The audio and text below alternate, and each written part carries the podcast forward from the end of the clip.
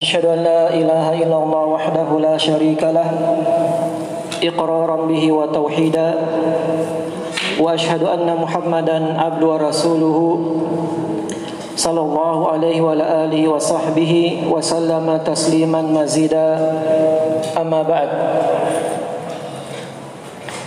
معاشر المسلمين والمسلمات Bapak-bapak, ibu-ibu, orang tua kami yang kami hormati, kami muliakan, al-ikhwa wal akhwat, anak-anakku sekalian yang dirahmati oleh Allah Subhanahu wa taala. Alhamdulillah kembali kita bersyukur kehadirat Allah Subhanahu wa taala atas izinnya dan kemudahan yang Allah Subhanahu wa taala berikan pada kesempatan malam hari ini kembali kita diberikan nikmat untuk menuntut ilmu agama Allah Subhanahu wa taala untuk tafaqquh fid din yang merupakan tanda kebaikan dari Allah Subhanahu wa taala kepada seorang hamba. Sebagaimana sabda Rasulullah sallallahu alaihi wasallam di dalam hadis riwayat Imam Muslim dari sahabat Muawiyah bin Abi Sufyan radhiyallahu anhu. Kata Rasulullah sallallahu alaihi wasallam may yuridillahu bihi khairan yufaqihu fid din. Barang siapa yang Allah menginginkan kepada seseorang berupa kebaikan maka Allah akan membuatnya faqih di dalam agama akan dibuat dia paham di dalam agamanya dalam dia beribadah kepada Allah Subhanahu wa taala.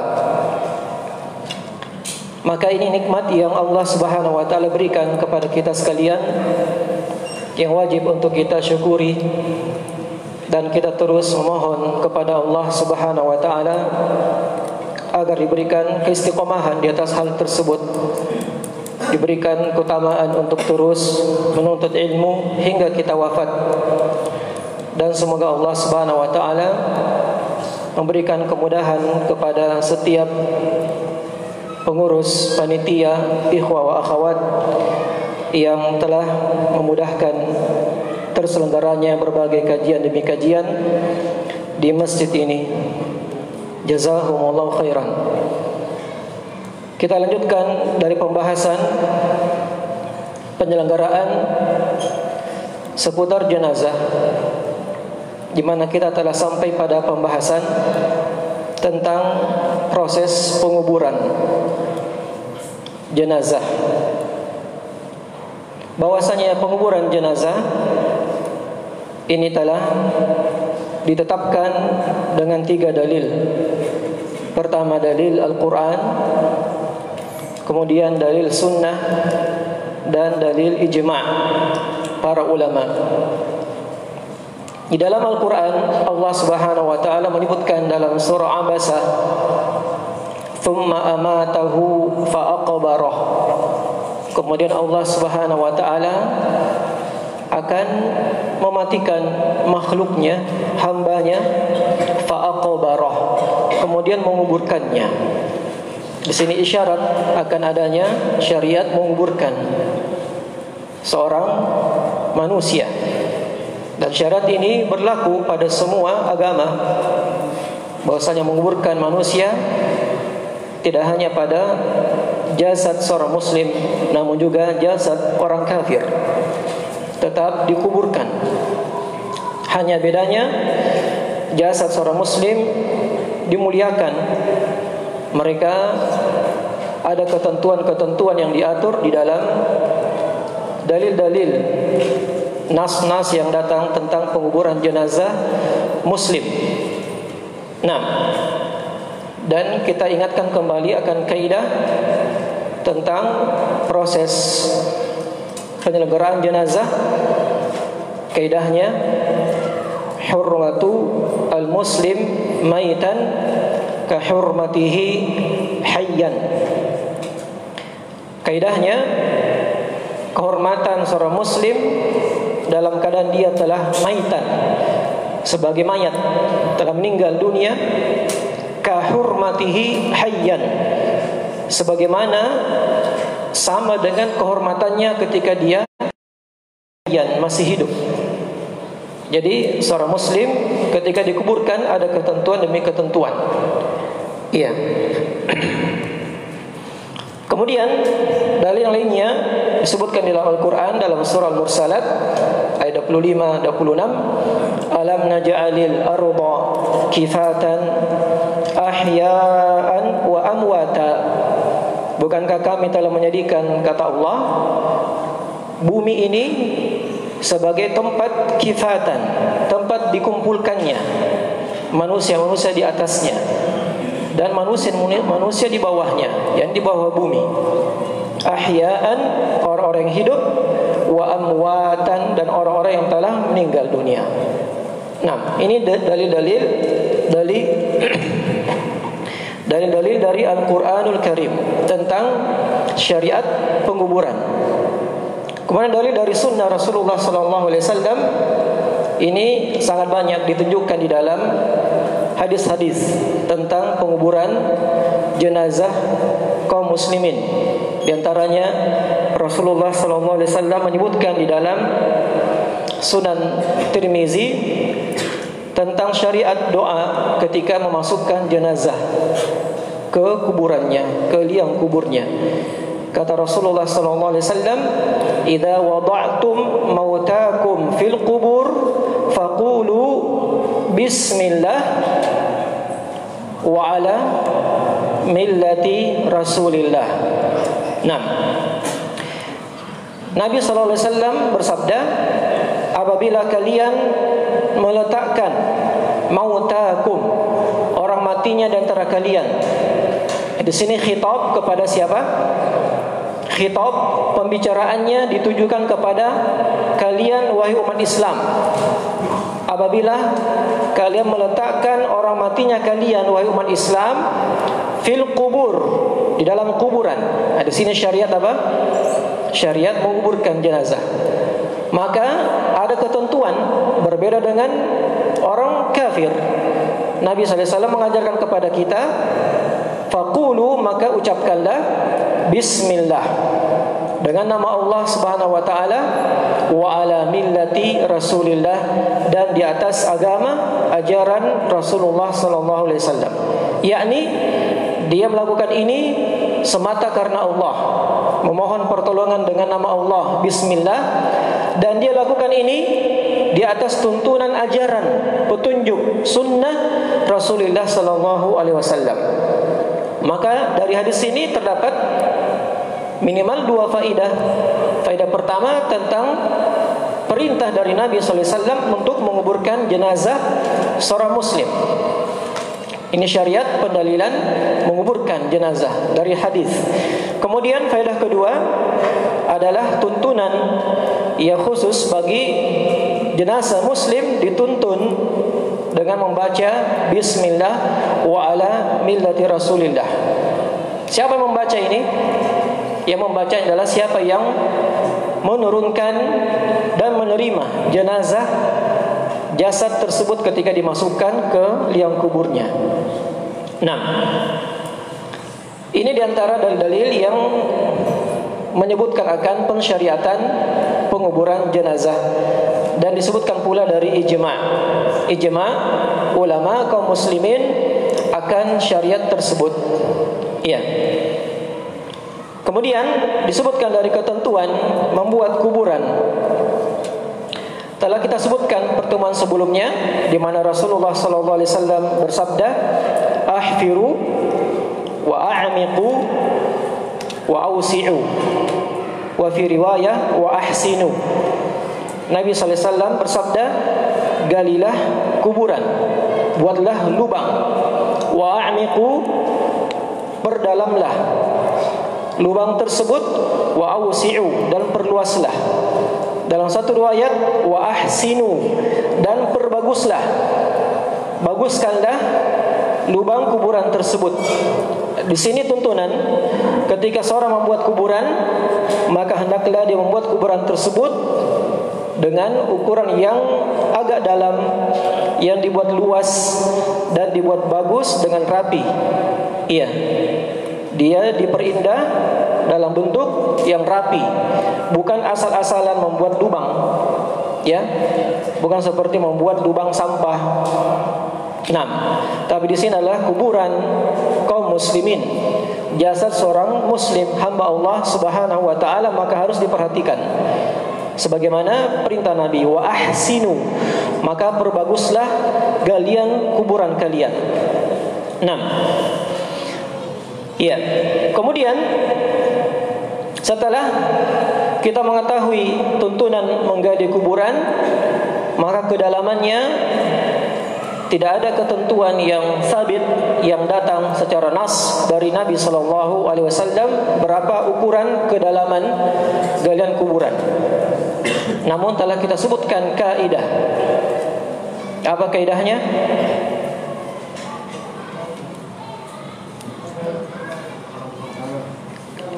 Tidak mengeluarkan lagi bau dari jasad. Terus kedua Enam, aman dari gangguan binatang buas.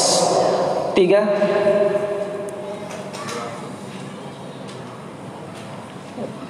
saya juga baru dengar tadi sebagian ulama menyebutkan aman dari pencurian.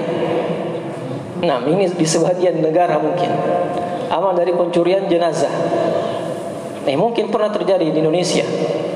Ya, pencurian jenazah. Jadi pada sebagian tempat negara pun ternyata ini disyariatkan untuk dibuat dalam kuburan agar di antara hikmahnya agar tidak dicuri jenazahnya Allah alam. Nah, yang jelas hal tersebut disebutkan dari hikmah-hikmah oleh para ulama tentang makna memperdalam galian kuburan. Tayyib. Kemudian setelah kita menggali dengan ukuran yang dalam dengan ketentuan-ketentuan tadi, maka dibuat ketentuan dari sunnah Rasulullah sallallahu alaihi wasallam untuk membuat lahat. untuk membuat lahat. Lahat adalah secara bahasa lahat berarti dari kata lahida yalhadu ilhad miring, condong. Sesuatu yang miring atau yang condong dari galian ke bawah kemudian ada yang miring yang condong. Dan ketentuannya lahan tersebut condongnya miringnya ke arah kiblat ke arah kiblat.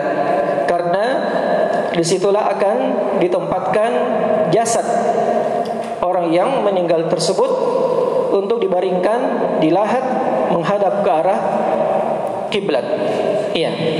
Sebagaimana sabda Nabi sallallahu alaihi wasallam tentang kiblah qiblatukum ahya'an wa amwatan.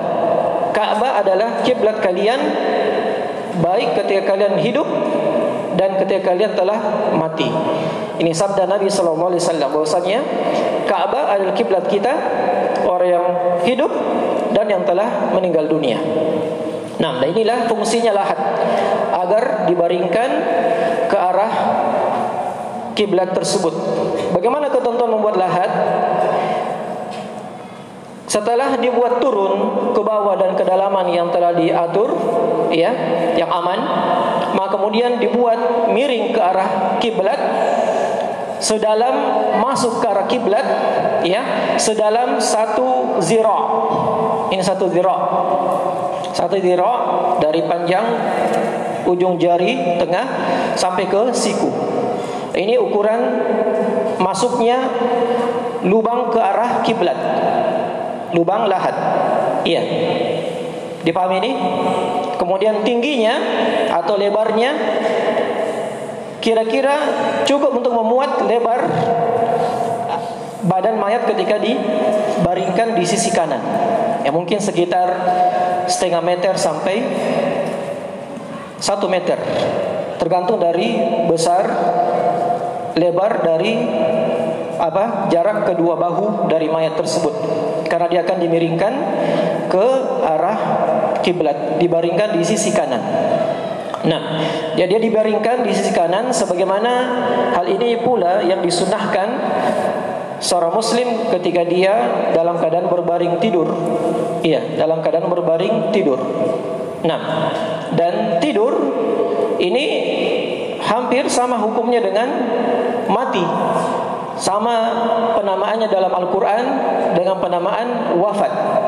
Ya, wafat Wafat itu dalam keadaan dia tertidur dan juga kadang wafat dalam keadaan dia telah meninggal dunia. Sebagaimana Allah Subhanahu wa taala berfirman dalam surah Az-Zumar, Allahu yatawaffal anfusa hina mautiha Allah Subhanahu wa taala yatawaffal anfusa. Ya, dia mewafatkan anfus jiwa-jiwa. Fayursilul mauta maka Allah Subhanahu wa taala fayumsikul mauta Allah menahan orang yang telah ditakdirkan sebagai mayat wa yursilul ukhra ila ajalin musamma dan Allah membiarkan yang lainnya yang masih hidup ila ajal musamma sampai datang ajal yang telah ditentukan. Jadi mereka sama-sama dinamakan sebagai apa? Wafat. Jadi orang yang tertidur wafat, wafat yang kecil, mati kecil. Adapun yang telah meninggal dunia sama sekali telah wafat besar, mati besar. Iya, oleh karena itu ketika kita bangun tidur, kita membaca doa apa? Alhamdulillahilladzi ahyana ba'da ma amatana wa ilaihin nusyur. Ya kan? Doa bangun tidur. Karena kita tadi dimatikan. Alhamdulillah segala puji bagi Allah alladzi ahyana yang telah menghidupkan kita ba'da ma amatana setelah dimatikannya kita. Amatana pakai kalimat amata. Setelah tadi kita dimatikan dalam keadaan tertidur. Maka sunnah yang dilakukan ketika tertidur menghadap ke mana? Ke arah kanan. Berbaring di mana? Rusuk rusuk kiri atau rusuk kanan? Dirusuk kanan ya. Berarti kepalanya ke arah ke arah sebelah sebelah kanan. Ya kalau sekarang kiblat kita ke arah barat maka kepalanya di arah utara. utara agar rusuknya di sebelah kanan. Nah maka demikian pula ketika dia dalam keadaan jasad yang telah meninggal dunia dibaringkan seperti posisi tidur. Karena tadi hukumnya sama ya dengan dalil-dalil tadi. Dipahami ini ini dari pendalilan mengapa dibaringkan ke sisi kanan. Kemudian setelah kita mengetahui kadar ukuran lahat tersebut, maka kaifiyah memasukkan mayat ke dalam kuburannya. Bagaimana kaifiyat memasukkan mayat ke liang kubur? Nah, ada dua pendapat yang disebutkan oleh para ulama bagaimana cara memasukkan dan memindahkan dari atas menuju ke lubang kuburannya. Ada yang mengatakan dipindahkan dari arah kiblat, dioper dari arah kiblat, dari arah depannya. Orang yang di atas mengirimkan ke orang yang telah berada di bawah untuk menerima jasad ini dari arah depan. Nah, ada mengatakan dan ini yang sahih yang lebih tepat adalah disunahkan untuk pertama kali meletakkan posisi keranda mayat pada ujung kuburan dari arah kakinya dari arah kakinya agar supaya dari arah kakinya lah dimasukkan jasad tersebut kemudian diopor ke arah sampai masuk ke arah bagian ujung kepalanya.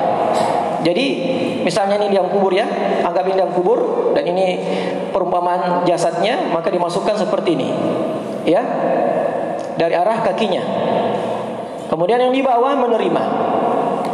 Nah, Sebagian ulama ada menyebutkan yang menerima jasad muslim di bawah di liang kubur, ada menyebutkan disunahkan ganjil ada menyebutkan disunahkan ganjil. Namun pendapat ini tidak tepat karena tidak ada ketentuan ya yang dari Nabi sallallahu alaihi wasallam tidak ada hadis yang menyebutkan bahwasanya yang menerima jasad yang berada di dalam liang kubur tiga orang atau lima.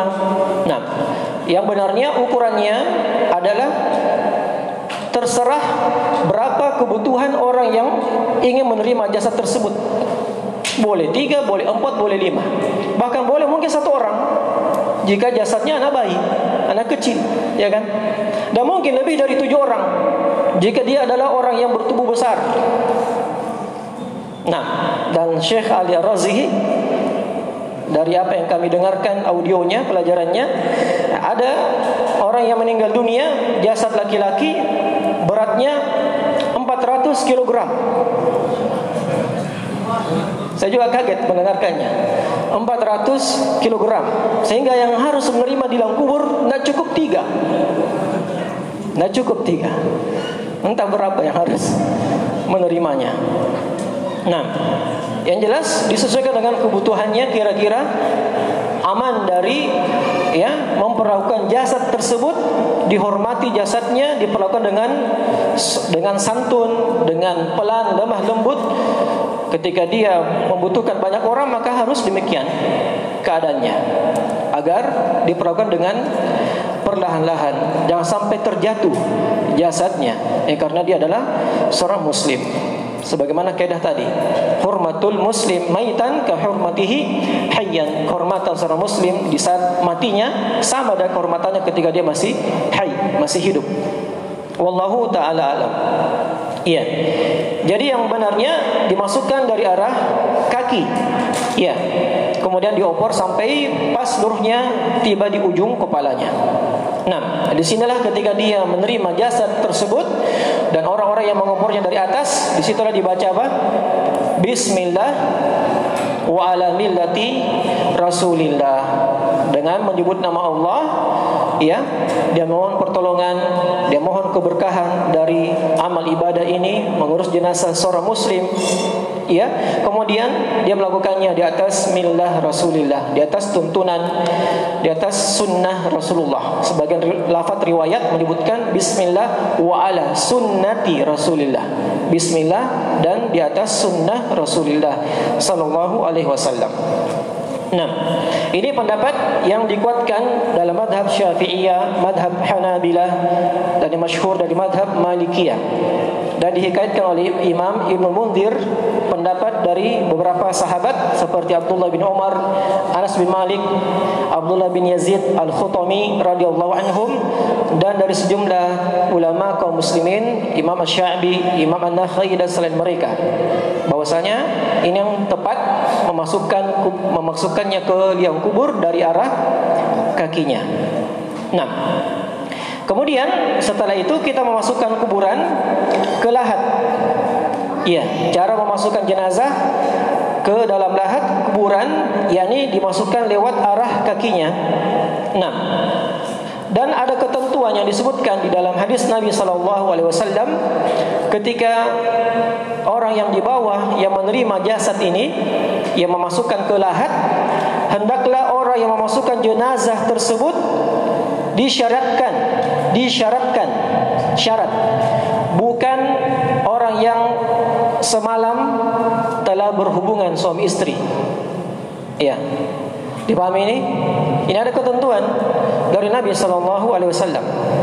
Nah ketika meninggal di zaman Rasulullah sallallahu alaihi wasallam maka boleh bertanya kepada Abu Talha atau sahabat yang meninggal Abu Talha kemudian bertanya kepada sahabat lainnya dan ditanyakan apakah dia telah melakukan hubungan di waktu malamnya apabila dia melakukan hubungan di waktu malam di saat akan penguburan esok harinya maka dilarang untuk masuk ke liang kubur tersebut menerima jasad saudaranya hikmahnya wallahu taala alam Jelas ini ketentuan dari Nabi Shallallahu Alaihi Wasallam. Bahwasanya disyaratkan yang memasukkan jenazah laki-laki ataupun perempuan itu adalah dari orang-orang yang belum atau tidak melakukan jima pada malam harinya. Ini hadis Bukhari Muslim. Wallahu taala alam. Iya. Kemudian setelah dimasukkan ke lahat maka kita dianjurkan untuk menahan mayat tersebut agar dia tidak tersungkur ke arah jatuh ke arah punggungnya sehingga untuk menahannya agar tidak tersungkur jatuh ke arah punggung ya kembali ke arah punggung ya maka ditahan dengan apa beberapa bongkahan-bongkahan bongkahan tanah-tanah yang telah dibulatkan yang telah disatukan sebagai penahan boleh dari bongkahan tanah yang disatukan atau boleh dari batu-batu yang disiapkan. Batu-batu yang disiapkan di kuburan tersebut. Iya, untuk menahan agar jasad tersebut tidak kembali posisi ter terlentang. Karena dia harus dijaga dalam posisi dia menghadap ke arah kiblat dalam berbaring di rusuk kanannya. Nah, ini dijaga. Kemudian di antara hal yang harus diperhatikan dari ketentuan ketika telah dibuat demikian tidak ada ketentuan pada mayat jenazah laki-laki ataupun perempuan ya dibuka disingkap wajahnya agar dia mencium tanah pada lahat mencium tanah pada lahat ya tidak ada syariat untuk kashfu wajihihi untuk menyingkap wajahnya. Nah, kenapa demikian? Sebab tidak ada dalil. Tidak ada dalil tuntunan dari Nabi sallallahu alaihi wasallam yang menyebutkan hal tersebut bahwa jenazah ketika telah masuk di lahat disingkap wajahnya untuk mencium tanah. Tidak ada dalilnya. Justru ada dalil yang berbalik berbalik dengan hal tersebut bertolak belakang dengan pendalilan tersebut, dengan anggapan tersebut. Apa itu pendalilannya? Ini pendalilan yang diambil dari istinbab, pemahaman tentang perintah Nabi sallallahu alaihi wasallam kepada para sahabat ketika mengurus jenazah muhrim. Orang yang meninggal dalam keadaan ihram. Dalam keadaan ihram, umrah atau ihram haji. Apa perintah Nabi sallallahu alaihi wasallam terhadap jenazah yang meninggal dalam keadaan ihram? Ah. Siapa ingat? Kafannya dengan kain ihramnya, dua lembar kain kafannya bagi laki-laki kan? Terus dimandikan, tidak boleh dipakaikan par parfum pada kain kafannya. Kemudian ketentuannya Nah, itu dia. Tidak menutup kepala. Nabi bilang, "Wala tuhammiru ra'sahu wala wajhahu." Jangan kalian tutup kepalanya dan wajahnya. Karena dia dalam keadaan ihram. Sebagaimana tadi dia ihram dilarang melakukan menutup kepalanya dengan peci, kopiah, kan begitu kan muhrim kan dilarang pakai penutup kepala dan juga dilarang menutup mukanya orang ihram. Ya, maka ketika dia meninggal, Nabi bilang pun maka jangan kalian tutup kepalanya dan wajahnya. Sekarang apa pendalilannya dari hadis ini dengan hal anggapan tadi bahwasanya ketika dalam lahat disingkap kain kafannya dibuka wajahnya. Dari mana sisi pendalilannya? Bahwa ini bertolak belakang dengan anggapan sebagian orang, sebagian masyarakat. Nah, dari sisi mana? Hah? Nabi SAW memerintahkan kepada para sahabat memperlakukan jenazah muhrim yang ihram haji dan umrah berbeda dengan jenazah keumumannya. Artinya dari keumuman kebiasaan mengurus jenazah ditutup kepalanya dan mukanya. Dan ketika dia meninggal dalam keadaan ihram, Nabi bilang jangan tutup kepalanya dan mukanya. Artinya kebiasaan selain itu yang umumnya selain orang ihram ditutup kepala dan wajahnya. Ya kan? Paham ini? Dan ketika dia meninggal dalam keadaan ihram, umrah atau haji, maka dibuka kepalanya dan mukanya. Berarti ini ketentuan khusus bagi orang yang ihram, orang yang muhrim dalam keadaan ihram. Adapun selain itu maka tetap ditutup kepalanya, ditutup mukanya, tidak dibuka, tidak disingkap ketika dimasukkan ke lahat. Seandainya ada pengkhususan, maka akan Nabi bilang ketika masuk lahat buka kafannya, buka mukanya. Tidak ada ketentuan demikian dari Nabi Shallallahu Alaihi Wasallam. Iya, maka ini yang tepat bahwasanya anggapan-anggapan yang mengatakan dibuka, ya bahagian kafan mukanya agar dia mencium tanah di lahatnya ini tidak benar. Kita sudah memandikannya, sudah membersihkannya, sudah mengkafaninya. Kenapa dibuka lagi untuk dikotori? Dia mencium tanah. Sebagian lagi perbuatan yang aneh, mengambil tanah, dia masukkan ke lahatnya, ke kan kafannya, ditaruh ke mukanya. Diambil tanah, dimasukkan ke mukanya. Ini perbuatan tidak beradab kepada jasad seorang muslim. Dari mana dalilnya? Dan bukan adab kepada dia. Hormati dia sebagaimana dia masih hidup. Apakah anda rela ketika dia hidup taruh tanah ke mukanya? Tidak ada yang rela. tadi kan begitu. Hormati muslim yang meninggal sebagaimana hormati dia ketika dia masih hidup. Maka mana dalil yang mengatakan ambil tanah, masukkan ke kafannya di wajahnya supaya dia kena tanah? Tak ada dalil. Ini ini melanggar adab. Nah, ini akibat dari kejahilan sebagian masyarakat kaum muslimin. Maka kita harus berikan pencerahan kepada mereka. Eh, ada dalilnya dari Nabi sallallahu alaihi wasallam yang bertolak belakang dengan hal tersebut tentang meninggalnya orang yang ihram. Iya. Allah musta'an. Jadi ini yang harus diketahui. Tayyib. Kemudian setelah itu yuhallu aqduhu maka dilepas simpul ikatannya. Ribat ikatan talinya dilepas tanpa mengambil talinya menaikkan ke atas ke atas kuburan. Cukup apa? Cukup ikatan simpulnya di dilepas. Yang tadi misalnya di disimpul seperti simpul eh, kupu-kupu uh, seperti kita mengikat tali sepatu, maka dilepas. Dilepas talinya diangkat ke atas, tidak ada. Tidak ada ketentuan. Tapi dibiarkan bersama kafatnya. Cuma kita melepaskan ikatannya saja. Ini ketentuan ketika dimasukkan. Enam. Kemudian tidak ada ketentuan tambahan-tambahan di dalam hal ini. Seperti ketentuan mengazankan. Mengazankan dia dalam kubur. Tidak ada ketentuan memberikan azan di dalam kubur karena tidak ada dalil yang menyebutkan hal tersebut. Ya, tidak diazankan saat akan dikubur. Tidak ada dalil ketentuan dari Nabi SAW dan perbuatan para sahabat. Nah, Padahal Nabi SAW menjumpai di masa beliau hidup menjumpai beberapa keluarganya meninggal dunia di masa beliau masih hidup. Khadijah meninggal, putrinya Ruqayyah, Ummu Kulsum meninggal, beberapa putra-putranya Abdullah, Ibrahim, para sahabatnya meninggal, Hamzah, Utsman bin Maz'un dan lain-lainnya radhiyallahu taala anhum ajmain tak satu pun riwayat bahkan sepotong riwayat menyebutkan ketika dikubur jenazah para sahabat dan sahabiyah bahkan keluarga Nabi Nabi bilang azankan dahulu. Tak ada. Azan itu untuk panggilan bagi siapa? Orang salat maka untuk apa disyaratkan dia dalam dalam kubur? Tidak ada ketentuan dari Nabi sallallahu alaihi wasallam. 6 Taib. Wa inna khairul hadi hadi Muhammadin sallallahu alaihi wasallam. Dan sebaik-baik petunjuk kata Rasulullah SAW adalah petunjuk Nabi Muhammad sallallahu alaihi wasallam.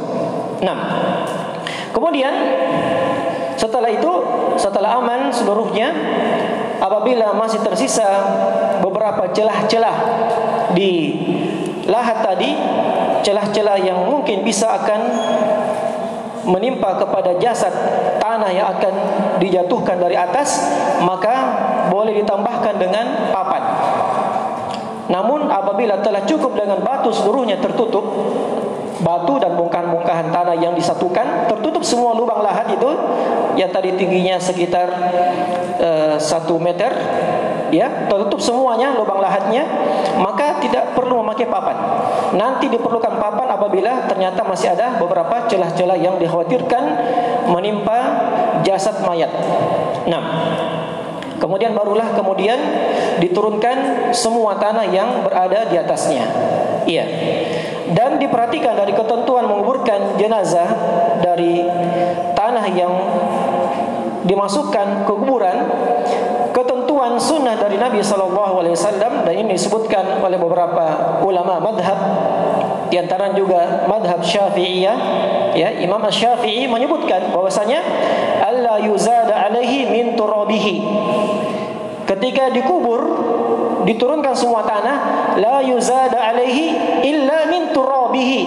Tidak ditambahkan tanah yang dimasukkan ke kuburan kecuali dari tanah yang tadi yang telah digali jadi semua tadi tanah yang dinaikkan ketika digali itu pula dikembalikan dan tidak ada tambahan setelah selain itu tidak diberikan tanah-tanah lain untuk semakin apa?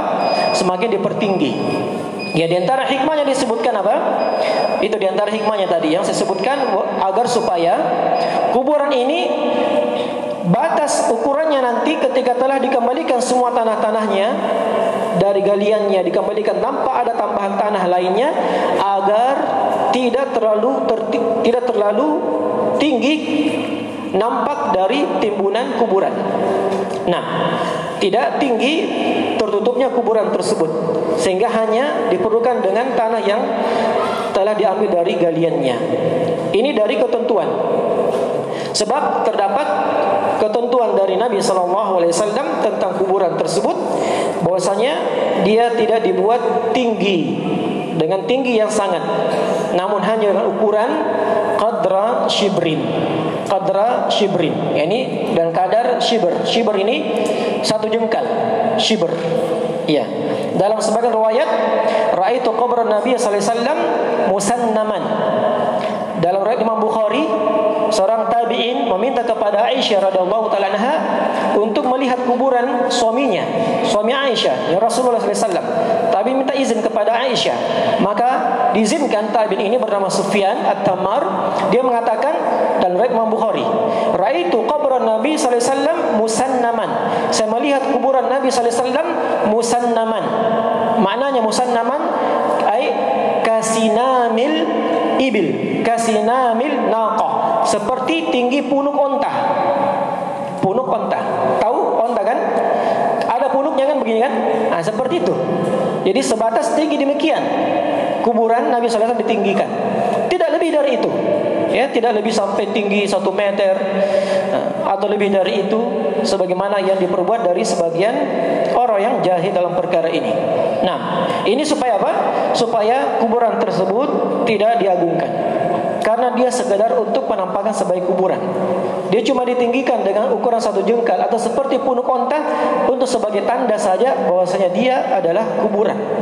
Sehingga akan diperlakukan sebagai kuburan yang harus dihormati. Tidak boleh diduduki, ya, tidak boleh diinjak. Dan sabda Nabi SAW Seandainya kalau kalian duduk pada suatu bara api Yang membakar baju kalian Dan sampai ke kulit kalian lebih baik daripada kalian duduk di atas kuburan.